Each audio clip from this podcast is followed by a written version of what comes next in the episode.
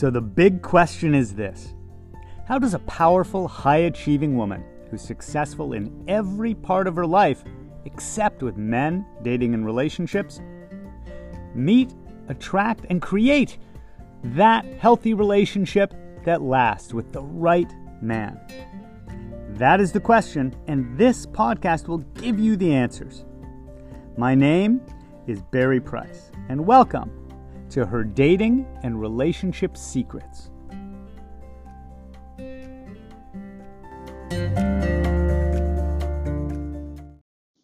Secret number 79, short and sweet. It starts with a client of mine who was having a little bit of an issue with a new guy she was seeing. See, when they'd have conversations, she liked to be able to go back and forth and look one another in the eyes and share a thought and then hear him reflect his thoughts back or at least say, oh, yeah, mm-hmm, okay, sure. Just that little back and forth, kind of like hitting a tennis ball back and forth over a net. But he did not tend to converse this way. He would either be very quiet, if she would be speaking, or when he would speak, he would be bothered by her beginning to talk as if it were interrupting his train of thought. Well, what was really going on here is we had an internal processor paired with an external processor. Now, look, that can work if they're both aware of their own style of processing and communicating. Let me explain. I, for instance, have grown up more as an internal processor. My sister, who's nine and a half years older, was out of the house by the time I was eight.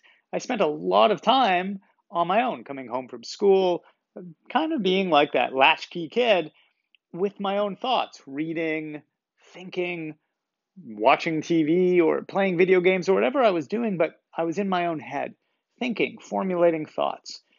Later, as I began to communicate at school or other places, it would be more organized speech or talking through talking points I already knew.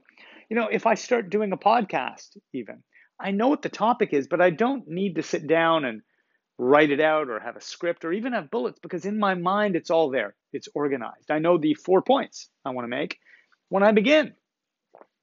So when I began to see Anna, who is very much an external processor, grew up in a big fat Greek family full of chaos and interruption and people talking over each other, but also figuring out your thoughts through that process by reflecting it and bouncing it off other people and them saying things, you saying things. It's kind of like a doubles game of tennis with lots of people hitting the ball all over the place. But she was much more used to that idea of not delivering a monologue, but of lots of short back and forth in between. So when our styles got together, much like this client, it was the pairing of somebody who tends to want to take the lectern and deliver a speech, in my case, as Anna pointed out to me, said, you know, you're not giving a lecture at a university. And somebody who likes to almost think out loud, right? To be processing her thoughts as she's doing her speaking. And for that to be a very collaborative, organic process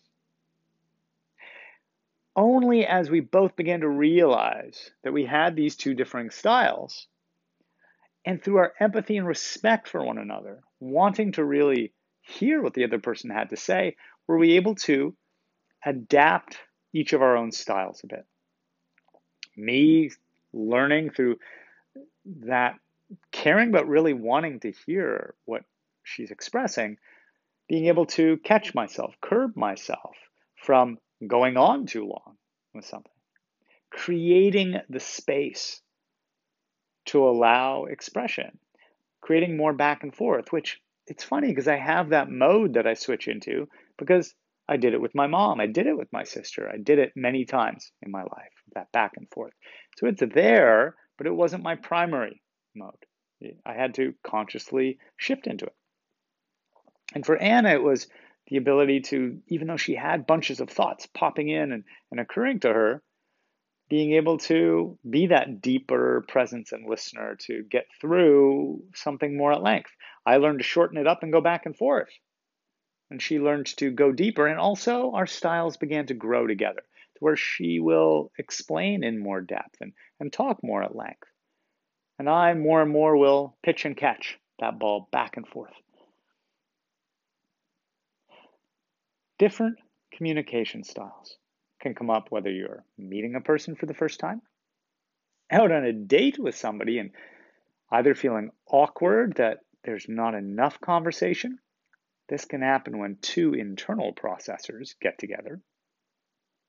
Because internal processors also tend to listen quietly. You know, we're taking it all in, we're compiling our thoughts on what we're hearing, and maybe even our responses and what we would say back. Waiting till we have the floor again, in a way. Although well behaved internal processors can do that misbehaved ones can tend to want to uh, just talk over you or take over that conversation. External processors, when the two of you get together, it can be like two people trying to fit through the door at the same time. But ultimately, what it comes down to is recognizing your style of thinking and communicating and listening, and being able to create some space to try the other person's style. To understand it's nothing personal, it's just communication.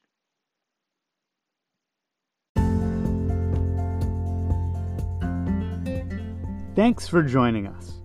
Please remember to rate, subscribe, and also share this with anyone that you think it could help. Because I'm on a mission to help 1 million successful women have healthy, lasting relationships.